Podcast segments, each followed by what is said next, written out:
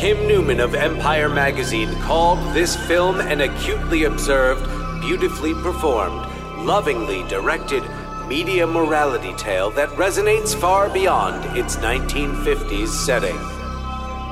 New York Times critic Janet Maslin called it a rich, handsome, articulate film about a subject truly worth talking about.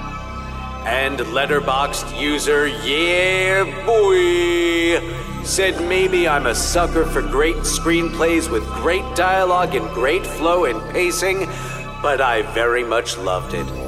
And my boy Martin, being a slimy corporate fuck, loved it. And was that a split second Ethan Hawke's cameo? Great movie. On this episode of Ruined Childhoods, we decide the fate of Quiz Show.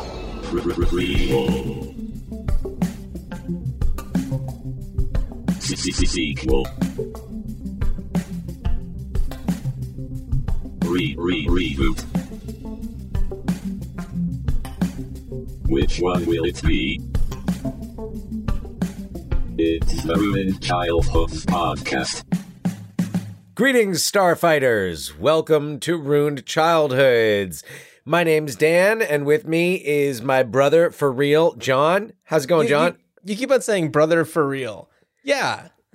Well, but I mean, I don't know if someone's listening to this for the first time. You know, they.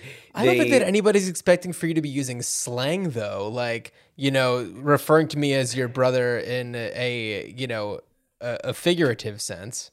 Okay. All right. All right. N- Noted. I will. I will put it in my notes. I appreciate the feedback. Thank you. I will refrain from that specification in the future. It's all good. Dan, how are you? Oh, I'm well, John. Well, indeed. How are you? I'm doing all right. Uh, you know, I am just trying to figure out I, you know, you know, just a little bit of behind the scenes. Uh, you know, I'm about to move into a new house, so I'm kind of trying to figure out like how am I going to set up my like recording area? Where am I going to do that? How am I going to do that where it's not going to be echoey? You know, all of those things and yeah, so uh that's at the at the front of the mind, but I've been really enjoying uh, watching all these Robert Redford centric classics uh, recently. I feel like Yeah. I've gotten a little bit ahead of the game. And also, you know, certain things have come up on other episodes that have encouraged me to watch other movies like Snake Eyes. I think we brought up on maybe the last episode or the one before that. Oh yeah, because we were talking about uh yeah, De Palma and I had been watching Yeah, we're talking about De Palma. I'd been watching was- Dressed to Kill. Oh, okay. And we talked right, right, we were Yeah. talking about some of yeah, like uh, just an appreciation of of De Palma. So anyway, so so Snake Eyes, yes. Yeah, which I I'm pretty sure I had seen before, but I I I found it so enjoyable that Kevin Dunn is in it, yet Gary Sinise's character's name is Kevin Dunn, and I just I just love that. They didn't have to do that. They didn't No. have to either cast Kevin Dunn or keep Gary Sinise's name as Kevin Dunn. What a funny thing. It is uh yeah, it's it's funny. I think Snake Eyes is one of those movies that I have only I've never watched the whole thing. Oh, really? I feel like I've just seen it in bits and pieces. And it's I agree like it's so much fun but I'm I'm always oh that was a that was a good, you know, half hour of of Snake Eyes and it, it- I think I've seen the first like maybe 30 to 40 minutes uh Well, I mean, the first shot is this this long shot, well, seemingly long shot. Yeah. and uh, you know that's fun. And I believe that the movie actually takes place in real time. It's like one of those that was a- Right. a, hip thing to do. So it's I, I don't know. It's fun. the The ending, uh, not to give anything away, but like it um it's kind of funky the way that they do it where it's just like ooh you could have just ended there. And then it like keeps on going even further and it's like but you could have ended so long ago and it would have been fine. Like it's kind of uh, funny you know that that's kind of a, a De Palma trademark is being a, a just a bit extra. sometimes like, like okay remove the just a bit but uh and, and i don't remember if i mentioned it but uh also just wanted to kind of shout out the documentary de palma uh, uh Oh, never seen which, it. which was kind of like something that had triggered my interest in looking beyond you know my my notions of brian de palma uh, which had previously been like, okay, you know, a decent, you know, uh, kind of Hitchcock pastiche, uh, Uh huh. you know, filmmaker slash, you know, like he's got a good style, you know, because The Untouchables is, uh, it- you know, loaded with homage to to cinema. Uh, you know, but it, it definitely has a different style than I think a lot of his his earlier films uh, which I think Snake Eyes goes back more to the De Palma style and like like Raising Cain. I feel like was after he did Bonfire of the Vanities, which was just a disaster. And I, I feel like he was like after that he was like fuck it I'm not gonna try to win Oscars anymore I'm just gonna make the shit I want to make and like have John Lithgow do crazy shit and that was and then that was Raising Cain. And that was Raising Cain. And Raising Cain's a great movie that perhaps someday we will talk about on this. I'd love to. I've actually never seen it, but I love John Lithgow. Oh, all right. Yeah, definitely uh, on- on the to-do list. Yeah. Once we get through our stack of Redfords. Yeah, seriously, and and yeah, we're just and I mean we're not really doing a theme month. It is just we are we are just exploring the filmography of Robert Redford because Here's how here's how that went Why not? down. Just to our our our dear our dear listeners, uh, we both just wanted to watch a bunch of Robert Redford movies. so there we are. And and you know the one that we're talking about today is not in, but directs. We've talked about uh, other. You know when we did Lions for Lambs, he directed that one and and was also in it. Um, we we did Lions for Lambs simply because I wanted to do a month of vaguely March themed Right. movies. Yes. and it just kind of fit. And I Um, enjoyed Otherwise, otherwise, I don't think we would have ever done Lions for Lambs. But I, yeah, I. It gave me an excuse to watch it, and I enjoyed it. And Robert Redford was great in it, and I thought did a hell of a job directing it as well. Because I feel like Lions for Lambs, at least for me, and I feel like for a lot of people, it's probably one of those movies that you pass when you're like scrolling through the options and you see it streaming and you're like, huh. And Well, then you just just go like- past it. It's like Robert Redford, okay. Andrew Garfield, interesting. Okay, Meryl Streep, Tom Cruise. And it's like you're about to press play, but then for some reason you just go like, "Yeah, let's see what else there is." There is. Uh, I surely would have heard more about this if it was that right. good. You're like, okay, all the, and I haven't heard of yeah, okay. yeah, yeah. Uh, yeah. So, uh, but yes, he directed uh, Quiz Show and was not his first uh, directorial effort. Previously directed, uh, among other things, uh, A River Runs Through It. Right. Ordinary People, I think, was his directorial debut Which is That- one hell of a movie. that he uh, won the Oscar for, like uh, famously beat Martin Scorsese, uh, you know, for Raging Bull. Who he then cast in Quiz Show. Exactly. Well, and he also casts. Uh, we talked about Barry Levinson, director of Barry The Natural, also in Quiz Show. But in a, you know, So- also like both of them, Scorsese and Levinson have like you know d- decent supporting roles. They're not just Sure. little cameos. Right.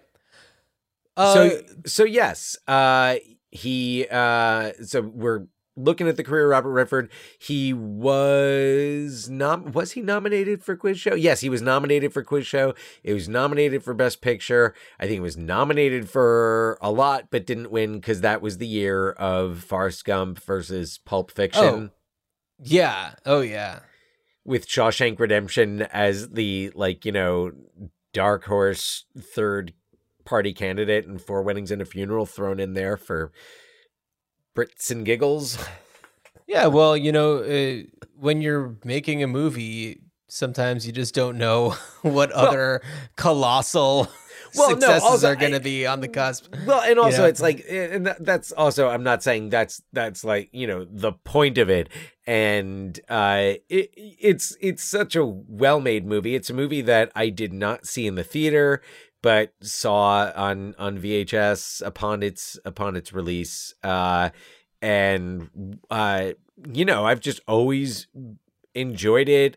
Uh, I'm intrigued by the Well, I I feel like I've always remembered you being a Turturro fan, and uh, I think that like you know just having like known you at the time or like whenever you would have been talking about quiz show be like oh yeah well john turturro's in it.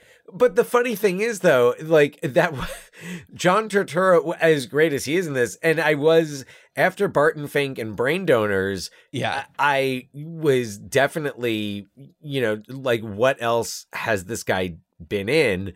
uh-huh But John Turturro was not the like, you know, if anything, like Ralph Fiennes, who, I, you know, well this is also the same year right wasn't this also the same year as the english patient No, English Patient came out two years after Quiz Show. Came out in '96. Oh. yes. okay So, uh, but uh, like Ralph Fiennes, uh, you know, like Schindler's List, he was just incredible, in- right in, that. And I, I think this was the like the next thing he did the after that. follow up yeah, you know so and and also i mean just the the subject matter the history of it the you know this was a real thing that happened Right. And and you know, I just want to address something else and and it's it's interesting because the last movie that we did is The Natural. Was The Natural? Was The Natural.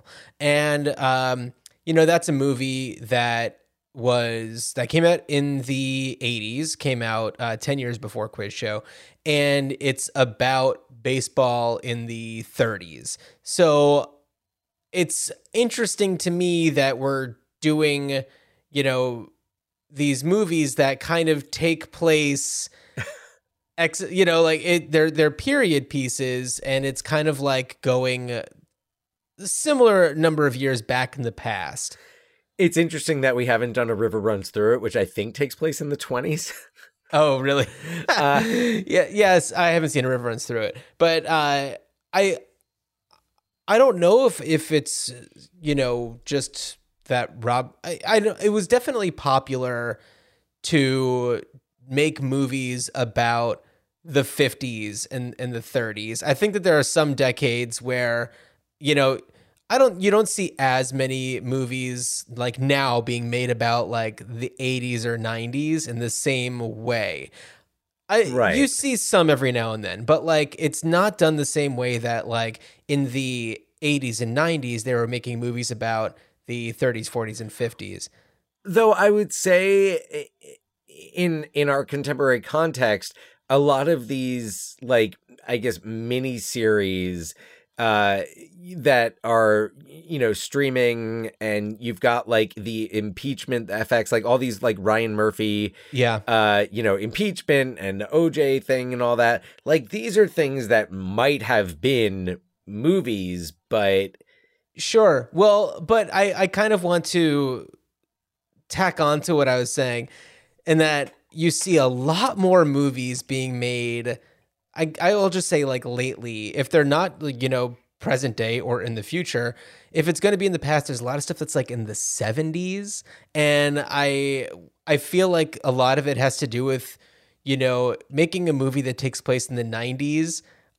People just didn't look as cool I don't know, like things just didn't seem as cool in the 90s. well And so it's like it's I think it's harder to sell something where it's, you know, I think that um I mean this was 2000 it, this took place in 2003, but a movie like Spotlight where it's just like this uh this era where people just kind of uh didn't really uh wasn't a lot know, of the flash. fashions of the time were a little like Denim and "Ah, flannel." we can just ignore that and uh, you know frosted tips and you eh, know pleated well, eh, it- eh, it's funny because you have like the early to mid '90s, you know, the where it's grunge and right. it, it's kind of like what are you gonna do? Remake reality bites and singles? Yeah. uh you know so you've got you've got that and then there's like the i feel like the the the death of kurt cobain kind of sent things spiraling and next thing you know we've got zoot suits and swing Yeah. you know revival like that's when i would want to It's- i would do an, a movie set in 1997 against the swing revival Oh my god. of of like that year like 1996 1997 like throw a lot of Mighty Mighty Bosstones and like Reel Big Fish on the soundtrack there Yeah. you go Uh yeah, that was a weird thing that happened. But it's kind of funny because like you know, uh, the 90s were definitely an era where there was a bit of an identity crisis. And I think that you're right in the sense that like grunge has had like had its own special thing and you know, the death of Kurt Cobain kind of you know, it put a bit of a, a punctuation on grunge, where then those grunge acts turned more into just like alternative rock and then more mainstream rock. I'm thinking of bands like Pearl Jam. Pearl Jam. Yeah, exactly.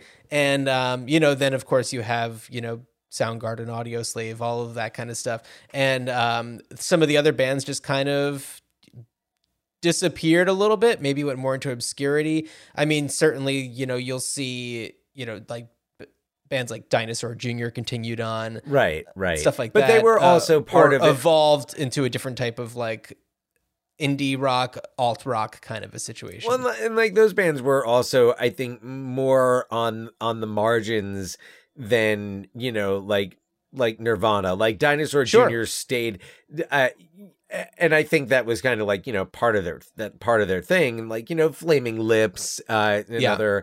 Another example, but uh, it's actually interesting. You know, one of the in my like you know creative time when i like to toy with screenplay ideas and never finish anything but one of them is actually set in 1994 and it's kind of and and you talk about that identity crisis and it is Yeah.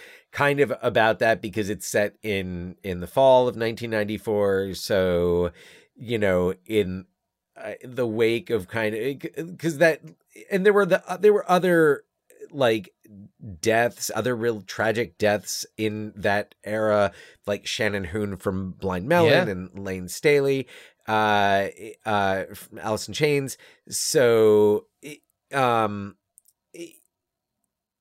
it kind of like you said really punctuated that era yeah, but I also wouldn't say it put like a, a definitive punctuation, more of just like a semicolon, not a semicolon. but it was- but, but it- you know, but it was all like you know and then the next you know the next thing you know weezer's like the big thing Well, and right. So I think that what what I was really thinking about is how like and you know you you started to really say this where it's like you know grunge ends and it um, because of this you know very significant death.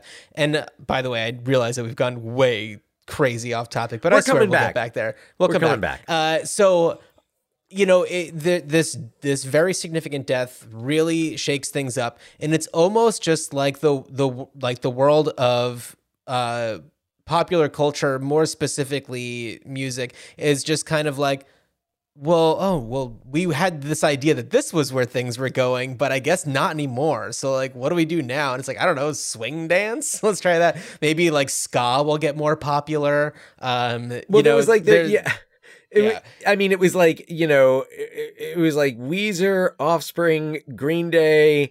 It's like "Oh, we we have this, and then swing dancing.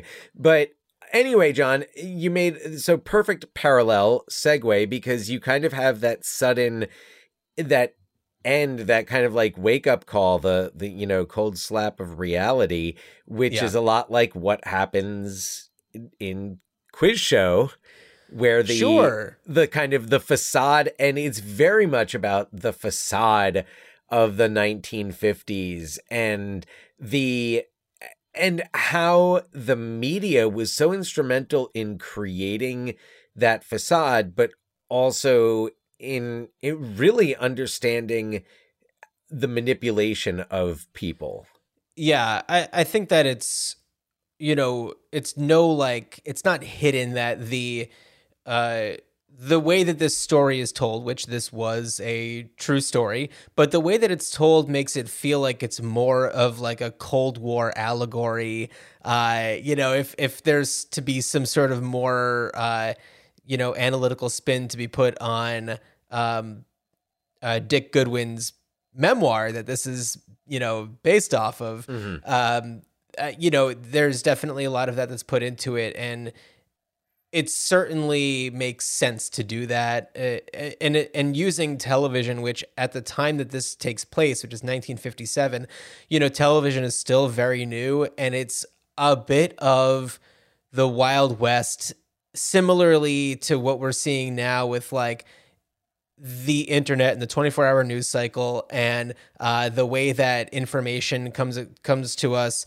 And at that time with television they're saying this game show the you know the questions have been sealed in a bank vault and you can say whatever you want. It Mm-hmm. doesn't necessarily mean that it's true. And uh, nobody's really been questioning them about this like really? Are they really sealed in a bank vault? You know and then we see how things are really happening behind the scenes manipulating the viewers to sell Geritol. of course. Uh, so, John, why don't why don't you jump into uh, the synopsis before we uh, before we go any further in in talking specifically about quiz show? Sure. So, by the way, uh, Dan and I, I guess about an hour ago, uh, texted, and Dan was like, "Do you want to record tonight?" And I was like, "Sure." Just need to write the synopsis, and this is all like me typing on my phone really super fast. Uh, you know, just trying to like get all of my memory of this movie, which you know I've seen so many movies since then, but you know, just on here. So I feel like I I feel like I got it. So let's see how this goes. 21 is the hottest show on television, but it's only 1957, so options are a little limited. 21 is a game show hosted by Jack Barry and sponsored by Geritol, in which two isolated contestants answer advanced general knowledge questions, wagering their points until one of them reaches 21. Jeopardy style, the winner moves on from week to week until they are dethroned. As the film begins, we meet the reigning champ, Herbie Stempel, a Jewish man from the outer boroughs of New York who is the talk of the town. The only problem is that ratings have plateaued, and the network wants him to be replaced by a more handsome champion. They ask Herb to take a dive, and in return, they would put him on a panel show. Herb reluctantly agrees and takes the fall on a very easy question. This means that the new champion is the dashing Charles Van Doren, the son of famed poet Mark Van Doren and nephew to famed biographer Carl Van Doren. Charles, a bright scholar on his own, was then fed answers by the producers in order to keep his streak going and the ratings climbing. Meanwhile, a young attorney from the House Committee on Interstate and Foreign Commerce, named Dick Goodwin, picked up a thread about potential rigging on the show 21. This led him to several past contestants, including Herb Stempel. Herb admitted that he was also fed answers and that every moment of the show was scripted down to the way that they dabbed their sweat. Herb became enraged when the network backed out of their agreement to put him on the panel show. He also claimed that there was an anti Semitic discrimination afoot. Goodwin also became close with Charles Van Doren, who did his best to come across as unsuspicious as possible. Goodwin even joined Charles for his father's birthday celebration. This gave Goodwin a much better insight into Charles and his motive for having success outside of his family's enormous intellectual shadow. But then Goodwin gets a smoking gun from a past contestant who mailed himself a sealed postmarked envelope containing the answers to the show that would tape two days after the marked date. Knowing that he's backed into a corner, and after confessing to his father, Van Doren deliberately loses the show. After the hearing, sorry, at the hearing, Stempel fails to provide a reliable enough testimony, so Van Doren is subpoenaed and gives an honest testimony that ruins his careers in both television and academia. But this doesn't mean that the case against the network is won. The producers take the hit, saying that they acted on their own. And so uh, I'm just going to run down the cast list a little bit. You know, John Turturro is Herb Stempel. Uh, Rob Morrow from uh, Northern Exposure is uh, is Dick Goodwin. who's so good. I thought that he was fantastic. he he got a lot of flack for his performance too. I think mostly the the New England accent, but yeah, no, I think I Rob Morrow does a fine job. Does a fine job. Yeah, I thought that he was totally good, and I was just like, why do we? Why have I not seen more of him? I, I know he's been very active, but it's just like, man, like can't believe we didn't see more of him. Uh, Ralph Fiennes is Charles Van Doren, and he's amazing. Uh, we have uh, David Paymer as one of the producers. Paul Scofield as Mark Van Doren, who's so good. Wonderful. I- he was Academy Award nominated for this. Oh, good. He was fantastic. Um, we have uh, Hank Azaria, Christopher McDonald is Jack Barry.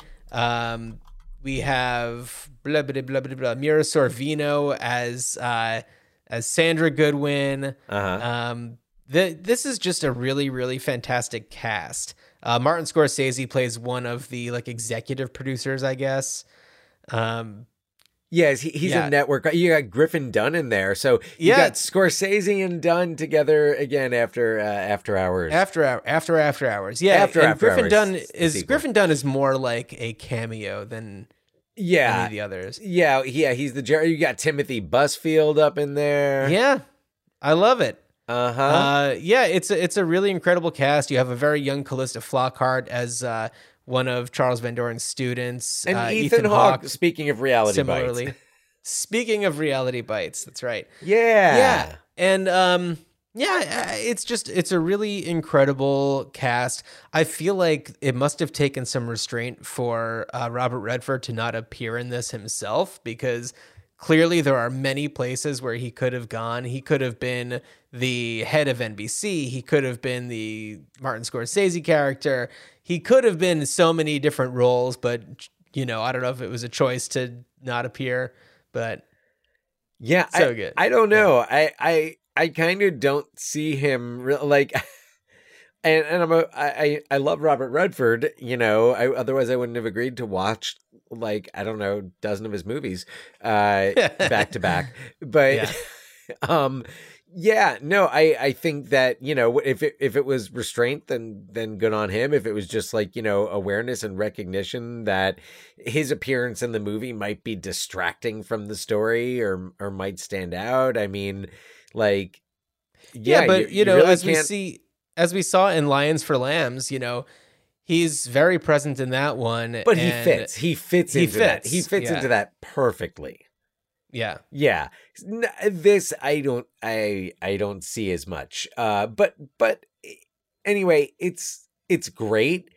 Um uh it- like Ralph Fiennes is is excellent. I love uh it it just it's a very it's a very slick feeling movie. yeah, it moves. It's really engaging. Uh, I think that it it exists in 1957 in a way that is identifiable without feeling like you need m- more you know not having lived in 1957 uh, i feel like this all felt right to me. Um, Right. it wasn't like you know hitting you over the head with like 1957 type stuff. It was just like this is the story. Here we are. Here's what's going on Right. Yeah. No, it wasn't all about, yeah, like 50s, 50s. Let's Yeah. have like the soundtrack and all the, you know, all the songs that you need.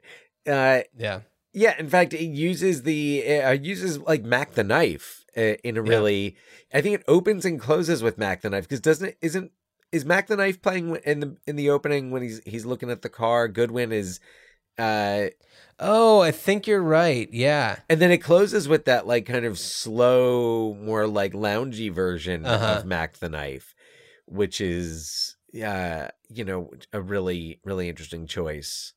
But the score is is excellent. I mean, it's it's great it's just a, a really well made Hollywood movie, you know, just like one of those it- like it's just an excellent example of a genre film about a, you know, true controversy in in history.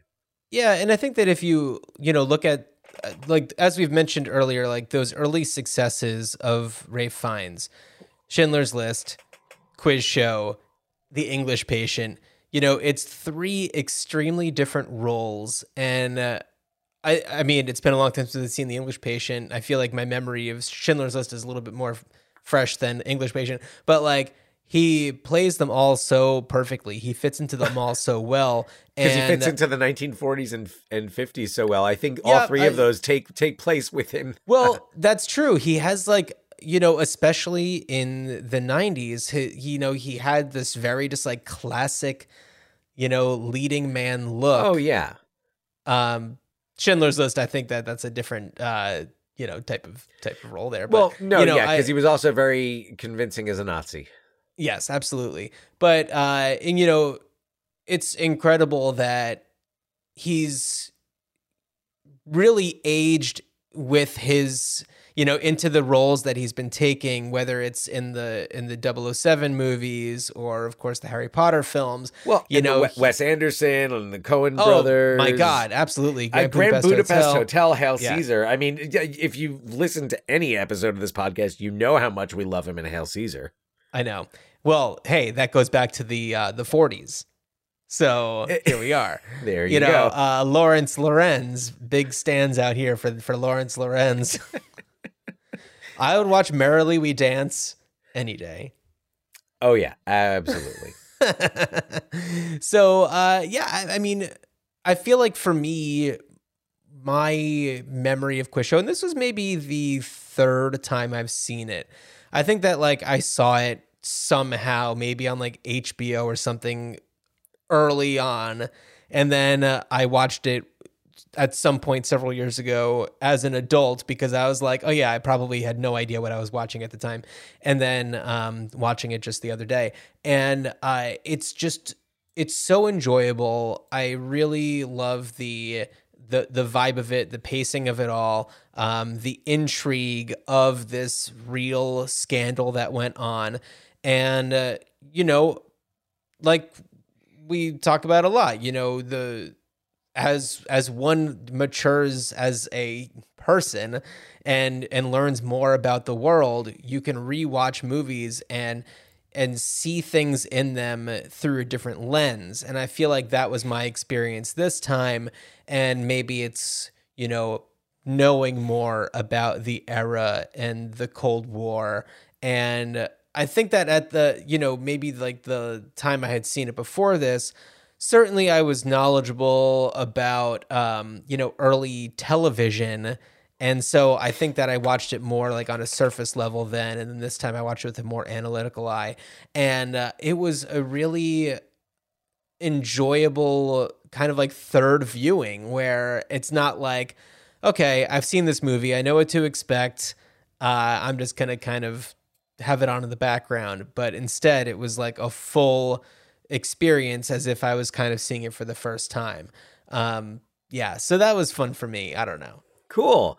Yeah. Um yeah, for me uh just to kind of add to what you were saying about the awareness of of the era uh I I I mean, I've seen this movie. I owned the VHS, but I never had it on like, you know, DVD or or Blu-ray. Mhm. So, I think my viewings of it were you, you know, over the last 20 years, maybe a little fewer and farther between.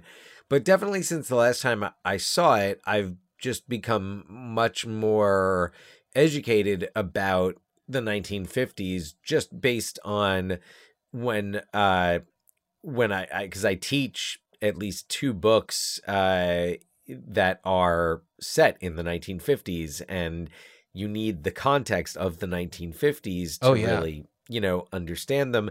So i you know researched a lot. I read Dave, david halberstam's whole book the 50s which i read that uh, like a while ago. Uh but knowing and then kind of recognizing how this fits in but also knowing about the era and um it, it helps you also recognize when you're watching a movie like this what is probably not getting into the movie.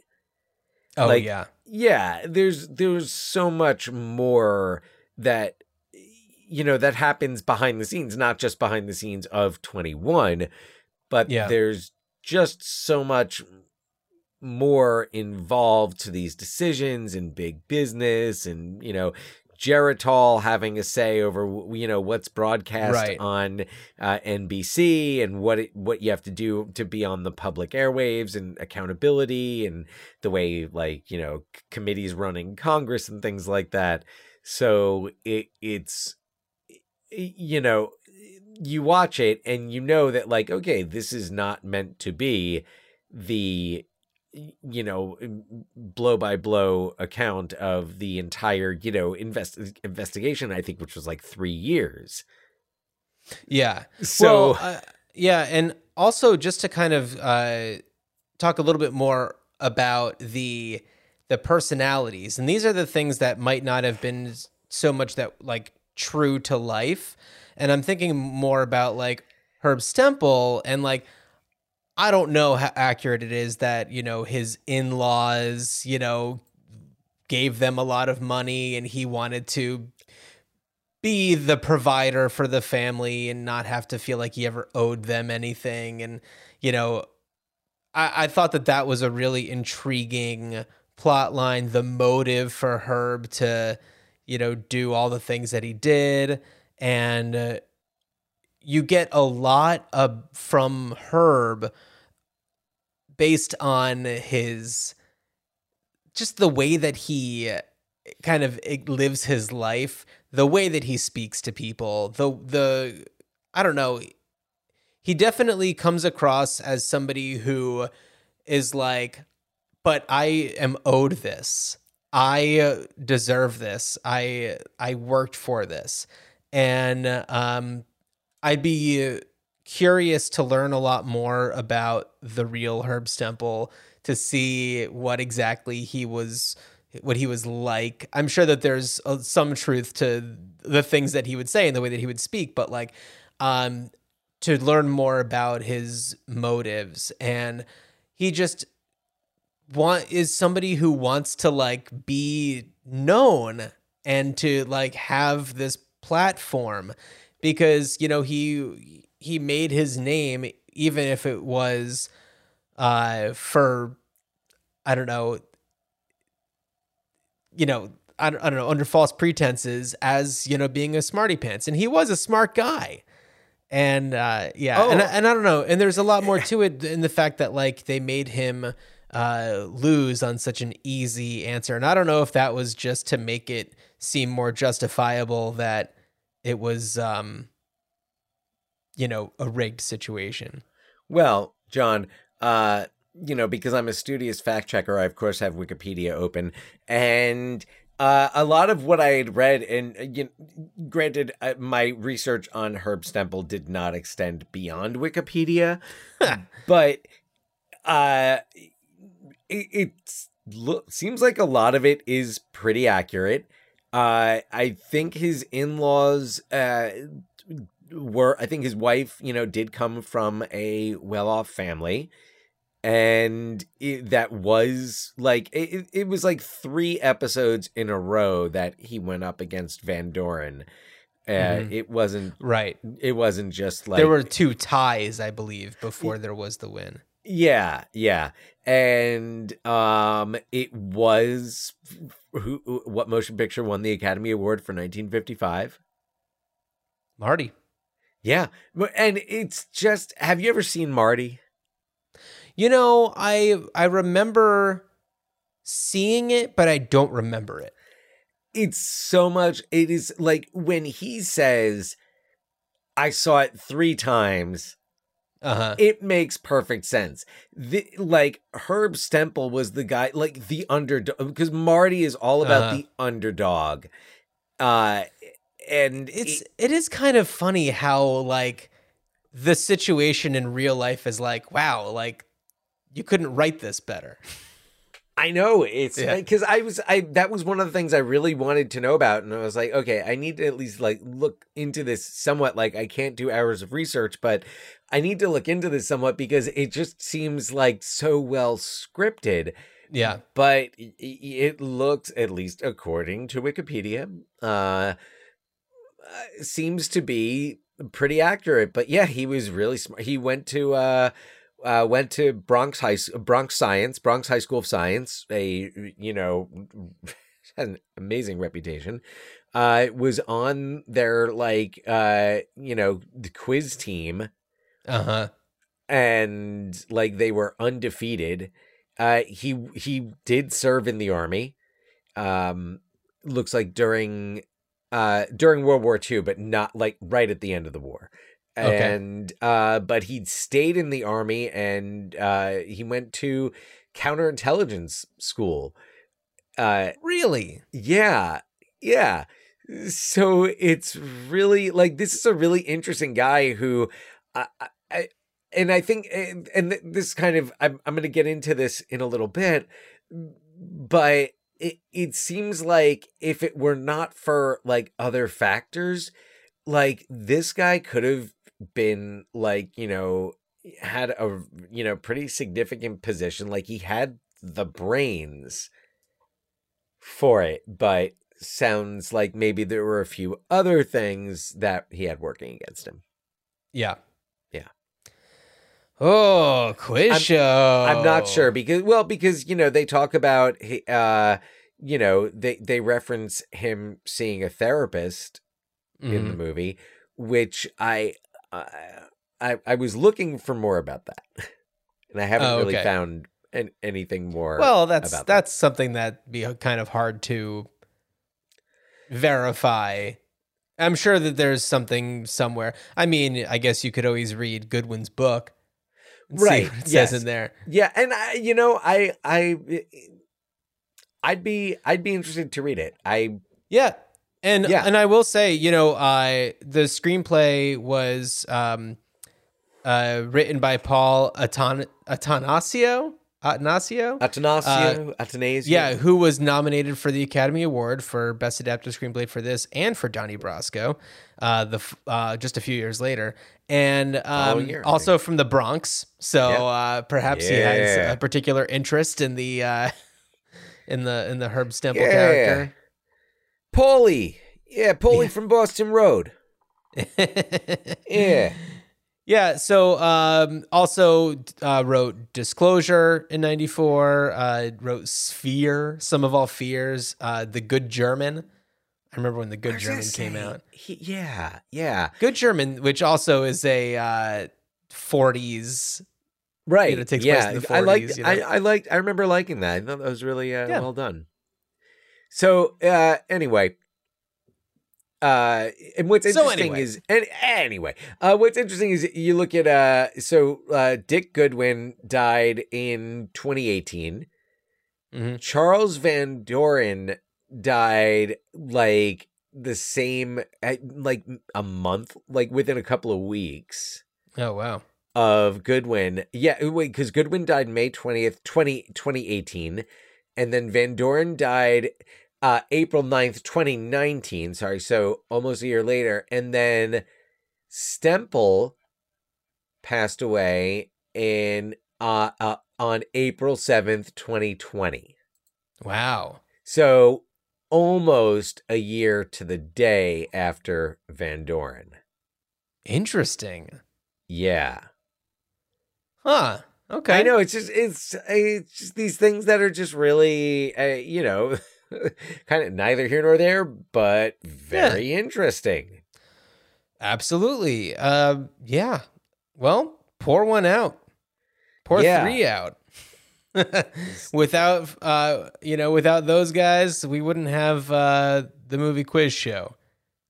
So no, we go. wouldn't we wouldn't have that, and uh, you know Richard Goodwin was also uh, married to uh, Doris Kearns Goodwin, the uh, author and historian uh, who who I met once. Uh, Oh, really? went to go hear her speak with uh, our, our father. Went down to uh, to Rutgers to hear Doris Kearns Goodwin speak, and he really wanted to uh, to meet her afterwards. All right. So, uh, so yeah, so um, and I didn't realize then that that was where the Goodwin came from. Oh, that's funny. Yeah, Um, yeah, well, uh, you know, Dan, it's uh, it's always a joy to revisit this movie, and I hope to watch it again in like ten years and maybe see it through a different lens. And uh, experience it differently. Maybe by Um, then you will have been a contestant on a quiz show and you'll have Well, some, Dan, some insight. Oh. You know that I was. Oh wait, yes. tell us tell the starfighters about your quiz show experience. Okay. So the year is 2007. Uh, I had just moved to Los Angeles from Philadelphia, and I uh, did not have a job. I was trying very actively to find work. This was a time when it was still reasonable to go on Craigslist to try to find job listings. So I would go on Craigslist, amongst other places, and I would apply to any job that felt like it was something that, you know, would interest me. My my of my goal, of course, was to uh, be in the entertainment industry, and you know, specifically television. I was hoping for uh, you know narrative television. Instead, I ended up in you know nonfiction television or in uh, feature films. However, I um, had a hard time finding work for a while, and I was going through Craigslist, and I just thought, uh, what can get me money? And I saw something looking for contestants for the pilot episode of a game show. And I thought, well, if I'm not going to earn it, I may as well try and win it. And so I submitted whatever they wanted me to submit. All I knew is that it was for the G4 network, which I don't believe exists anymore. But for anybody who isn't familiar with the G4 network, it was it was geared towards geeks. You know, it was like very Very video yeah, game gamers, but it was also very Yeah. just like pop culture and you know, it was just kind of like general geek dork stuff. And so I was like, great, perfect. I wear glasses. That you know, why not? And so I um I sent in all my stuff or whatever, and then I got a call or email or something from them saying like, "Oh, we'd love to have you come in and audition." And I was like, "Okay." And nowhere ever did it say what this game show was.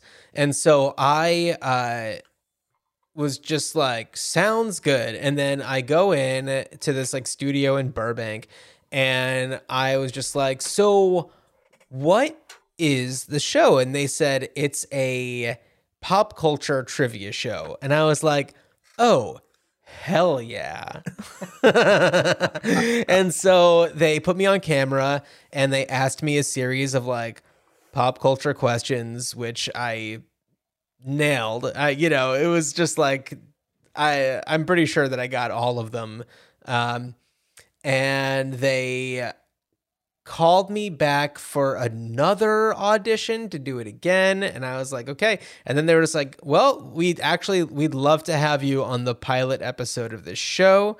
And I just said like, "Oh, fantastic." They um I was definitely going to be paid for like my time there, so at least there was that. And um I show up the day of the taping and there's just like a room full of people in their like 20s or whatever. And I was a little confused and somebody from the network said like or the production company came in and said like so I we actually need to do one more round of auditions for the like executives at G4 who are here. This is all in person. You're just going to get into these lines and then you just kind of come up one by one and say this and answer a question or two and blah, blah, blah, blah, blah. And so I go through all of that and they say, we're going to select uh, three people uh, and then those are going to be people in the first round. And if there's time, we're we're going to uh, bring out these three people um, to to do another episode. And so I was in the first group, and it was me, another guy named John, which I felt like was a weird decision on their end, but they liked this guy for whatever reason. And then there was this girl who I don't even remember like being part of anything else, but it was like attractive girl. So it's kind of like, oh, okay, so you're gonna have two people that the audience looks like, and then one person that the audience probably just wants to look at. And I'm just saying what is probably going on. And so uh, that's when we find out what the show actually is. And so myself and the two other contestants are competing against each other in a game of pop culture trivia, but we're also competing against a three year old chimp named Willie. And the show was called Beat the Monkey, and it never actually went to air. Uh, this was taped during the 2007 writers' strike, where they were just like, what can we do where we don't need writers? It was hosted by J. Keith Van Straaten, who also hosted Beat the Geeks on VH1.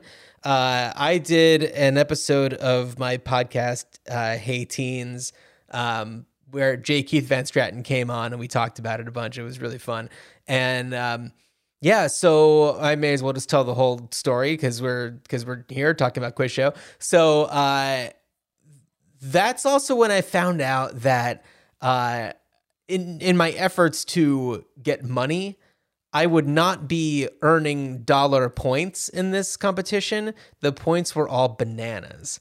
And so, Dan, have I told you all this before? Oh yes, yes, Okay, okay. definitely. I'm I'm just I'm It's probably been a enjoying it. while. I'm th- Yeah. but no, but I I remember as soon as you mentioned it, I remember pretty much all of this. So, uh, okay, so the first round goes, and I am by far in the lead. The other John gets asked to take his bananas and get the hell out of there. they hand him a tray of bananas. He walks out. Uh, and by the way, it's being it's multiple choice answers, and we either hold up a card that says A, B, or C, and the chimp hits a button that's A, B, or C. Now wait, were the questions locked in a vault? Prior Not to, my this? knowledge. I'm pretty sure that uh, they were just scribbled on a on a note card. John, did, were you given the answers beforehand? I was did you most- need the money that badly? I was most certainly not given the answers, and I even got a question wrong. That was a total Marty situation. Oh, where no. I'm like, I, it was. I, I don't remember exactly what the question was. I think it might have had to do with the, the like the Triple X movie, the like the Triple X State of the Union, like the sequel to that movie, and. uh I had mixed up Ice-T and Ice Cube, and it was just like, oh, uh, I'll- Cube. I'll- yeah, it Cube really was triple X in that one. yeah, it was really um, upsetting for me. I don't know, but even, even that being said, You teed when um, you should have cubed. that said, that said though, I went on to the next round, and then um, I was still in the lead, and the the the the woman next to me was, uh, you know, theoretically supposed to just be handed her bananas and asked to leave, but instead she had a chance to win back her bananas with a basketball free throw competition in which she and I threw, you know, like uh, foul shots, and Willie did slam dunks. And uh, Of course. try as she might, I she did not get enough bananas to catch up to me, and so it was uh, it was just me and the chimp, um, head to head, and then Dan. Here is where it gets very quiz show, because uh, Willie and I essentially took turns answering the same questions, but I went first, and Willie was in an isolation booth with headphones on so that he couldn't hear me or like anything like like he would know anything that was going on but it was all pageantry which is kind of amazing Did they And coach so- the monkey? Did they coach Willie on how to mop his brow? yeah right so uh and then the the result of that is that um and at this point it's like i had my 75 banana points. Those are all there and it's just a matter of like who can answer as many of these questions within like one minute correctly you know answers more of them. And uh willie beat me by one. And so willie won a trip for two to Palm Springs, and I walked out of there with 75 bananas. So uh, as I was leaving, I was like, "So uh, let me get some. Let me get those bananas." And they're just like, "Do you really want them?" And I was like, "I yeah." Why not? I, I I'm pretty sure I didn't them. take. They're I'm pretty sure that I didn't take all 75, but I definitely took a bunch of bananas, and I, I'd have to ask my my roommate at the time uh, if he remembers anything about me coming home with all those bananas because we definitely both ate a lot of bananas for the next few days. Um, but yeah, that was that was my quiz show experience. But it got shelved. Um, you know, once the writer's strike ended, they just continued doing what they were doing.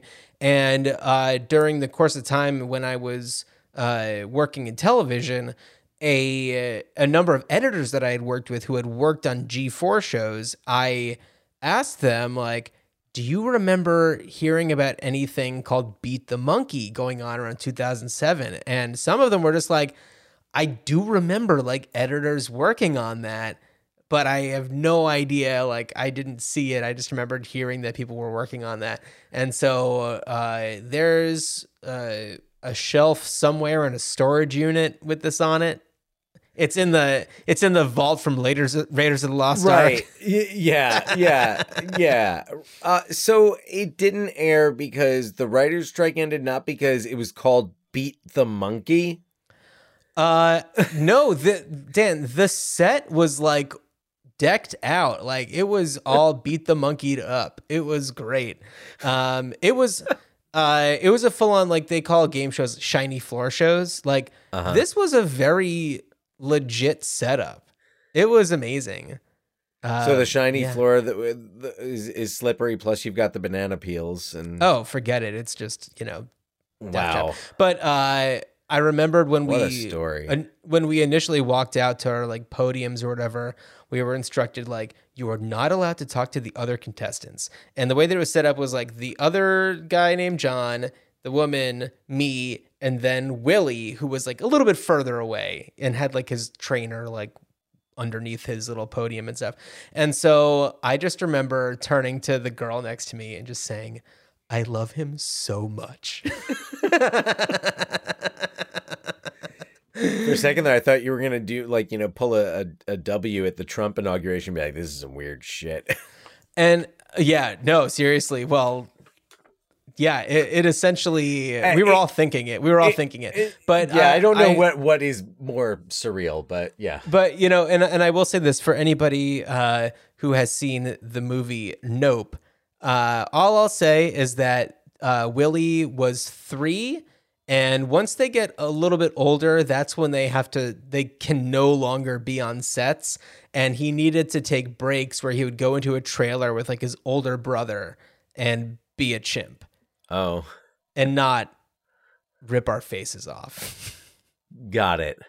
So Yeah. you just go into the trailer, like you know, fight, piss, throw shit around, I don't know. Yeah, I don't know. I don't know what they did, but and then they. uh, It, it, it's like working with Dustin Hoffman in the early '80s.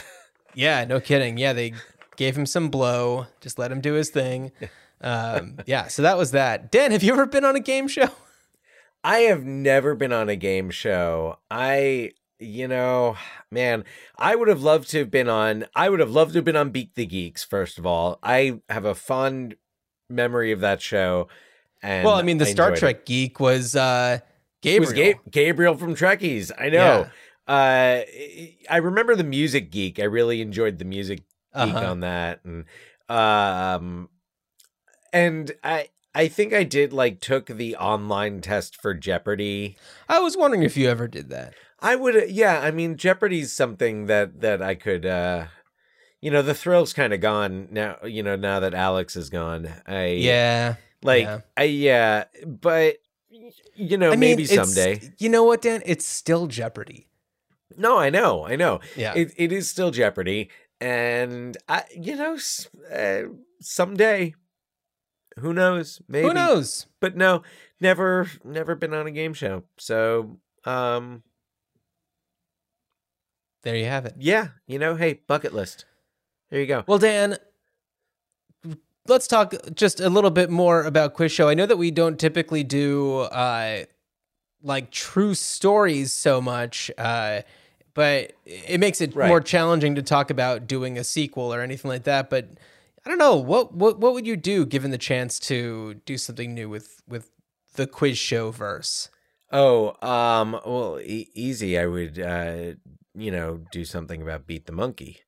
Of course, do a quiz show style. You know, like in the spirit of quiz show. You know, Beat the Monkey. I don't know what what else you would. uh I don't know what working with Willie. I, uh, no. Uh, so what would I do with the? So as I alluded to before, there's so much more than fits into this. Uh, you know, sleek two hour and like fifteen minute movie. There's so much more to the story. There's so much more to the people. I mean, uh, you know, Jack Barry, the the host of of Yeah. 21 played by Christopher McDonald. Uh you know like what happened to him? Like how Yeah. did this ruin his career? Did this like what happened to him after that after this? What what was his experience while all this was going on? What did Yeah. he know? What did he not know? Uh you know what like there's so much more behind the scenes to this that I would want I, I think I think like a like a series like a limited series would really do it justice. I Oh, know that there was a there was a documentary prior to this uh prior to quiz show coming out that it, it like this uh basic like inspired the movie uh the documentary uh in addition to uh Goodwin's book.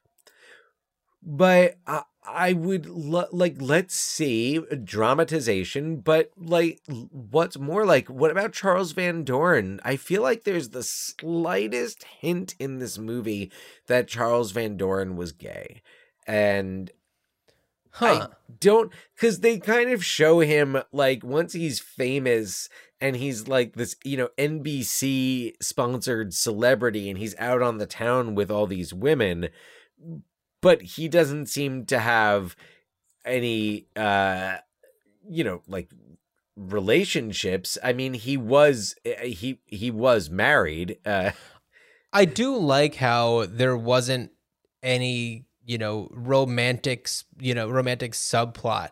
Right. And I suppose that it'd be hard to do that if there wasn't something like that in real life. And I know that you can still fudge things a little bit, but like, he know. got married in 1957. oh, Yeah. So like so there was something.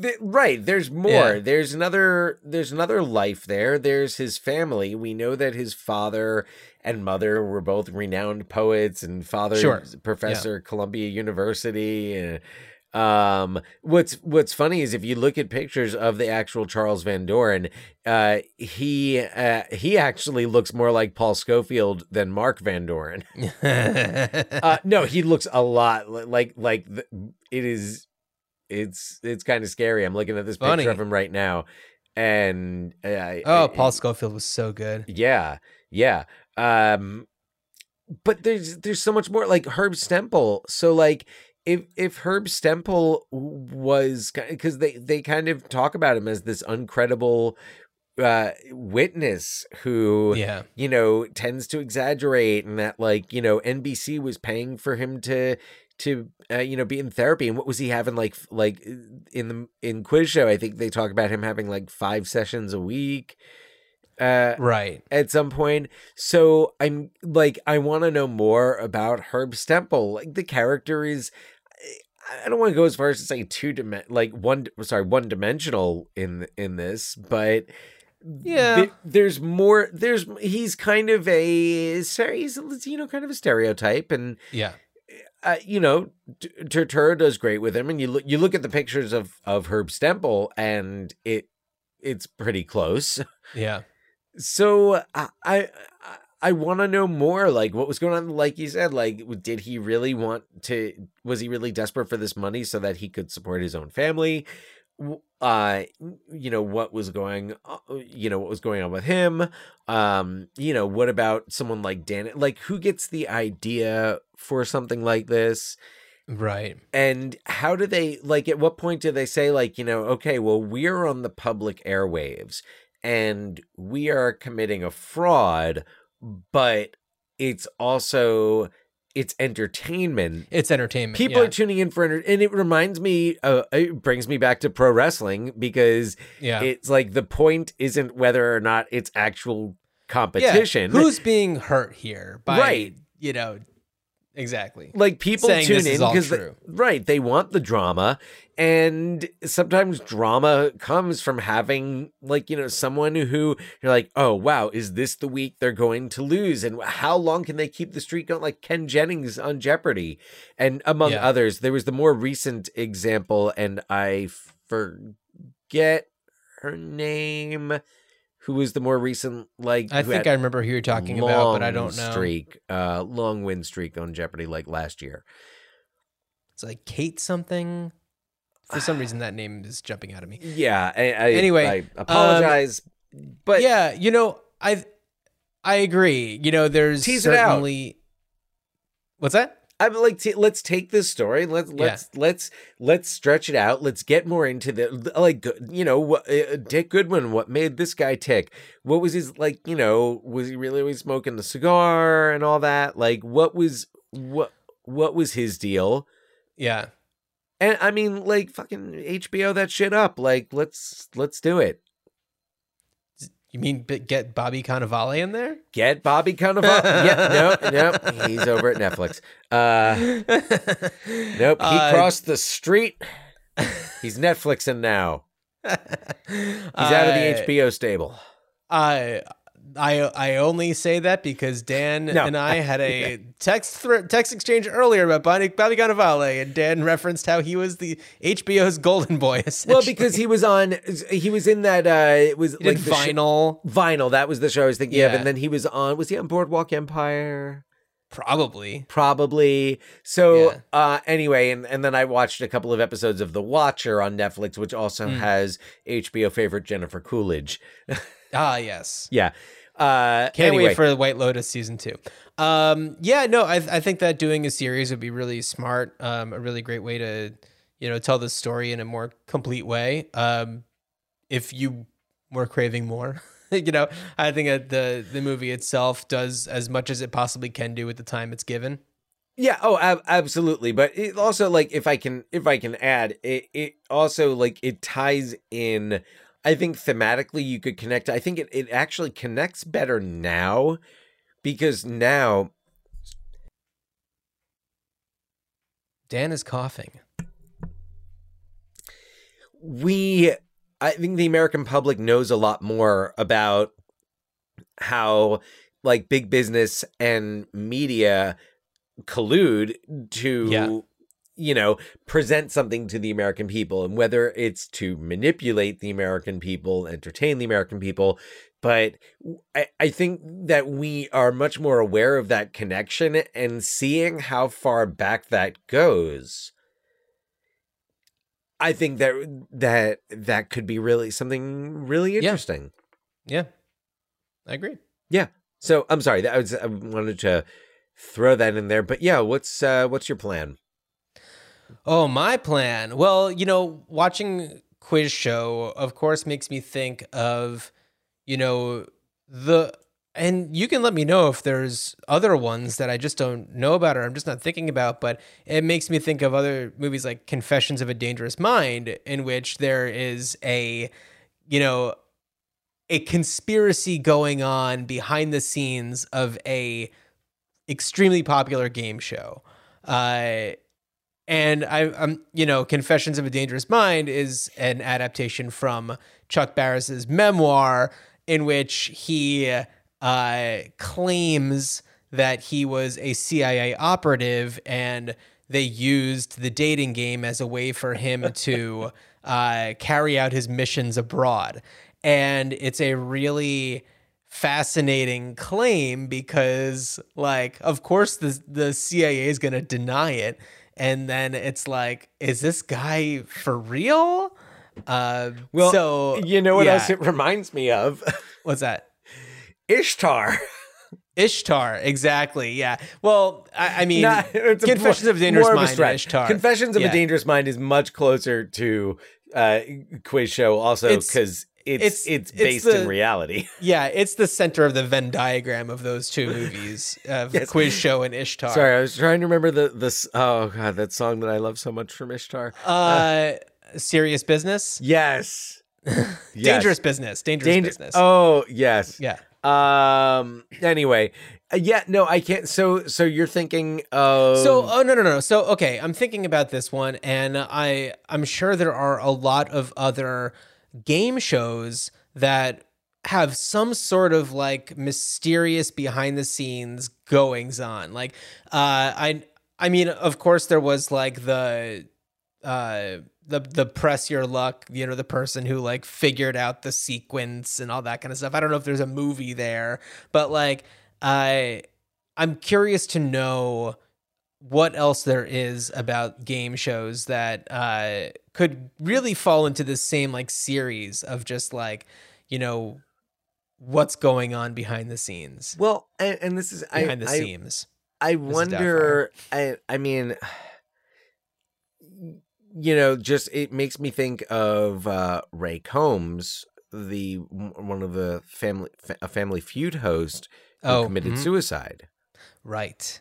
Yeah. What was going on there? I also think um, there's a potential story with uh, Mark Summers.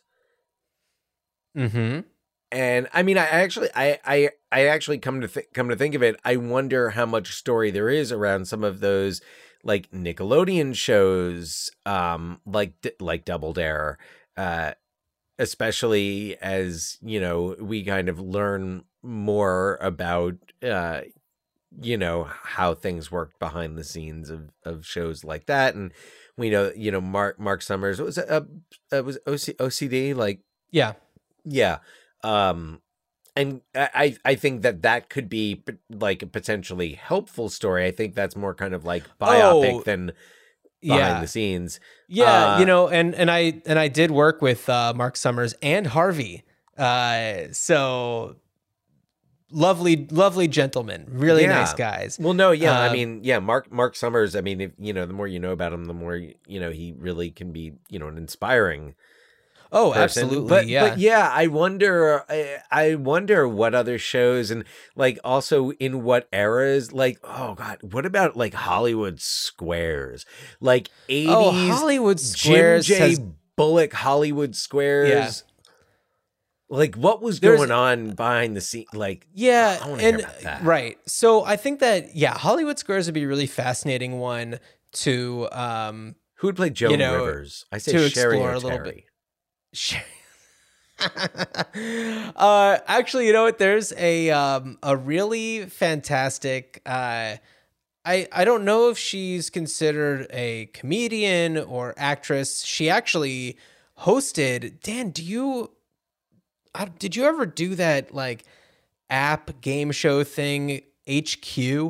It was like at six o'clock every day. There's a live host. Scott actually knows one of the hosts. Our brother Scott is like friends with one of the old hosts of that.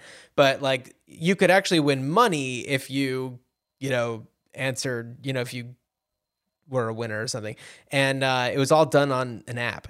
And uh, one of the hosts, Anna Roisman, uh, does a really fantastic Joan Rivers impression. I uh, I I don't care for impressions so much, but the way that she does them on TikTok, I enjoy quite a quite a great deal. But uh, yeah, if we're talking Joan Rivers, fantastic. I'm just she also trying to does a great Hilaria Baldwin. I I would have no idea. I have no idea what she sounds like, looks like, anything. Um, eh, but I just yeah, the idea of uh, of just the, the 1980s incarnation of of Hollywood Squares fascinates me. I don't know what like do you have a game show that you're like, "Oh man, I really I would love to find out if there's some like, you know, crazy shit going on behind the scenes of like this show." Well, I think that what's really fascinating. Well, okay, so like Pyramid, I think is is a great one where I th- and I'm thinking about sh- like game shows that would make really fantastic sets for move like set pieces for movies. And I feel like Pyramid is one of those. Hollywood Squares is a great one. You know, I think that it's just like they have these iconic sets, and because they include celebrity culture with you know average Joes essentially, um, I think that that's a really fascinating. Uh, area to touch upon. Um, also, as we talked about uh, at the beginning of this show, you know, people in the 70s dressed cooler. Like, Yes. you, you know, it makes so much more sense to like do something in, you know, maybe like the later 70s, um, as opposed to like, I don't know. Well, although, okay, I will say though, doing a double dare show is a really fun way to, uh, okay, That would Actually, be a I take fun that movie set. I take that it would be a fun movie set. I take it back because I feel like anytime that the 90s is portrayed and I don't know if it's like high definition cameras just like make the spirals and weird like squiggly lines pop in a different way. but uh the fashions of the 90s maybe it's teal comes across differently in 1920 by 1080 but uh it, it always comes across being like cartoonish and and just silly. If you're trying to do something serious it just takes the wind out of the sails. Whereas the 70s it- there's a lot more beige and brown going on that you know.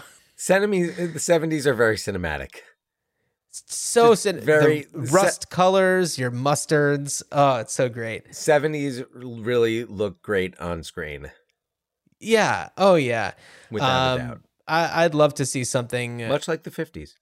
Uh, yeah, I, I mean, I'd love to see something. Um, I, I when did Hollywood Squares start? Probably late Well, I think- seventies, early eighties. I think there was Hollywood Squares. In, Oh, was it even further back? in like the '60s? Because who was it? Like Paul Lynde used to be Paul on was a Hollywood big one. Center Square, I think, big time. Like, so I- uh, yeah, I guess then yeah, it was. Like, then I think that between between that and Pyramid, um, I think that sixty-six to eighty okay, was the first. I think like kind of the first run of it. I Yeah. remember watching it. Eh, I want to say like late, it like yeah, it says eighty-six to eighty-nine when it was hosted by John Davidson, okay. who I who Was- I've only ever seen in that and infomercials. yeah, I pretty sure Louie Anderson Louis was, and uh, showed up frequently there before Um, being host of Family Feud in the right, nineties. y- yeah, yeah. Um, uh, so oh, let me see who else. I th- I think um, who else? Sandy Duncan. Oh, uh, Weird Al. I, I came Oh, on yeah. was on a bit. Yeah, Charo was on there. Um, Pee Wee oh, Herman, maybe. When I think of Charo, I think of Pee Wee Herman because they used to do Right. she would appear on uh, Pee Wee's Playhouse, like his and it's like, yeah, and it's just like, what nine-year-old cares about Charo? yeah. I, oh, and you remember who the who the announcer was for Hollywood Squares in the eighties? Who? Shadoe Stevens. Shadoe Stevens. Yes. Wow. Yes. Uh so yeah, so Shadoe Stevens, uh so Joan Rivers was like the permanent center square. Yeah. Uh Jim J. Bullock was in there. Wait, I think like Howard Stern was on briefly. What? Weird. Uh, but yeah, I'm trying to remember. Like, there were a lot of celebrities who I only Michael Dudikoff from the American Ninja movies. I remember Weird. was was on there a lot. Um, oh man, who? It's driving me crazy. Like, I'm gonna be thinking about this like the rest of the night. So what's interesting about Hollywood Squares? I know that we are just like totally just talking about Hollywood Squares right now, but uh, I'd love to know about the the writing on that show because certainly th- a lot of these Joan Rivers might be coming up with some of these one-liner answers off the cuff, but like uh, and Weird Al, but like I'm sure that uh, Dudikoff isn't you know coming up with quippy responses and stuff like that. So uh, I'm, I'd be curious to know about the writing process for some of the uh, the remarks on Hollywood Squares. Wait, hold on. There was an E True Hollywood story about Hollywood Squares, which makes me think there's something to this. Ooh, okay, all right, all right. Well, we'll be looking for that one on YouTube later. Yeah. Yeah. So anyway, that would be uh yeah, it's something that would Game shows are so fascinating. You know, I. I I feel like I'm I know that there's definitely a an audience for them currently. Um, there's there's so many that are out there that of course there's an audience. Uh, I don't remember. I you know I watched some uh, vintage supermarket sweep recently, which I know came back with Leslie Jones as the uh, as the host. Um, and then I I watched a little bit of Celebrity Family Feud because that's fun. It's Steve Harvey's delightful on that show. So Uh-huh. uh, yeah, you know, it's there's there's a whole world of game shows out there where I'm sure that there's uh, ripe stories to be mined. And um, I don't know if you know of any, please email us uh, ruinchildhoodspot at gmail.com. Hit us up on our social media channels at ruined childhoods uh, pod uh, on Instagram. yes, I can't remember. Yes, yeah. at Ruined Childhoods Pod. I just uh, go to our link tree. It's in the to- episode's description. Yeah, and in the bio, in our Instagram bio and our link tree, also will send can send you to our TeePublic store where you can get uh wonderful things. Wonderful Wonder- things. You could get wonderful things. You can get your and the holidays are coming, so uh get a believe- bunch of get a bunch of mugs for trick or treaters. Yeah, absolutely. They love mugs. They actually we love- can get you can get stickers for the trick or treaters. Yeah, or hey, maybe you're a trick or treater. Get yourself a tote bag. Get They're yourself a treat. Big. You could fit a lot of candy, even like full size candy bars. You could fit in your in your bag. Yeah, go to the rich neighborhoods. Get or hey, maybe you're gonna dress up as Bob Wiley for Halloween. You can get yourself a "Don't Hassle Me, I'm Local" T-shirt. I'm vaccinated. Oh, don't don't hassle me, I'm vaccinated. right? Like, don't Yeah. vaccinate me, I'm local. What? yeah. Uh Dan, this was uh this was a lot of fun. Do you want to tell people what we're going to be doing on our next episode? Yeah, well, our next episode should be a lot of fun because we're talking about 1967's Barefoot in the Park. Uh, adapted. I'm excited from- to talk about it, Dan. adapted from Neil Simon's play and starring Robert Redford and Jane, Jane Fonda. Fonda. Uh and one of their uh, one of their many on-screen collaborations.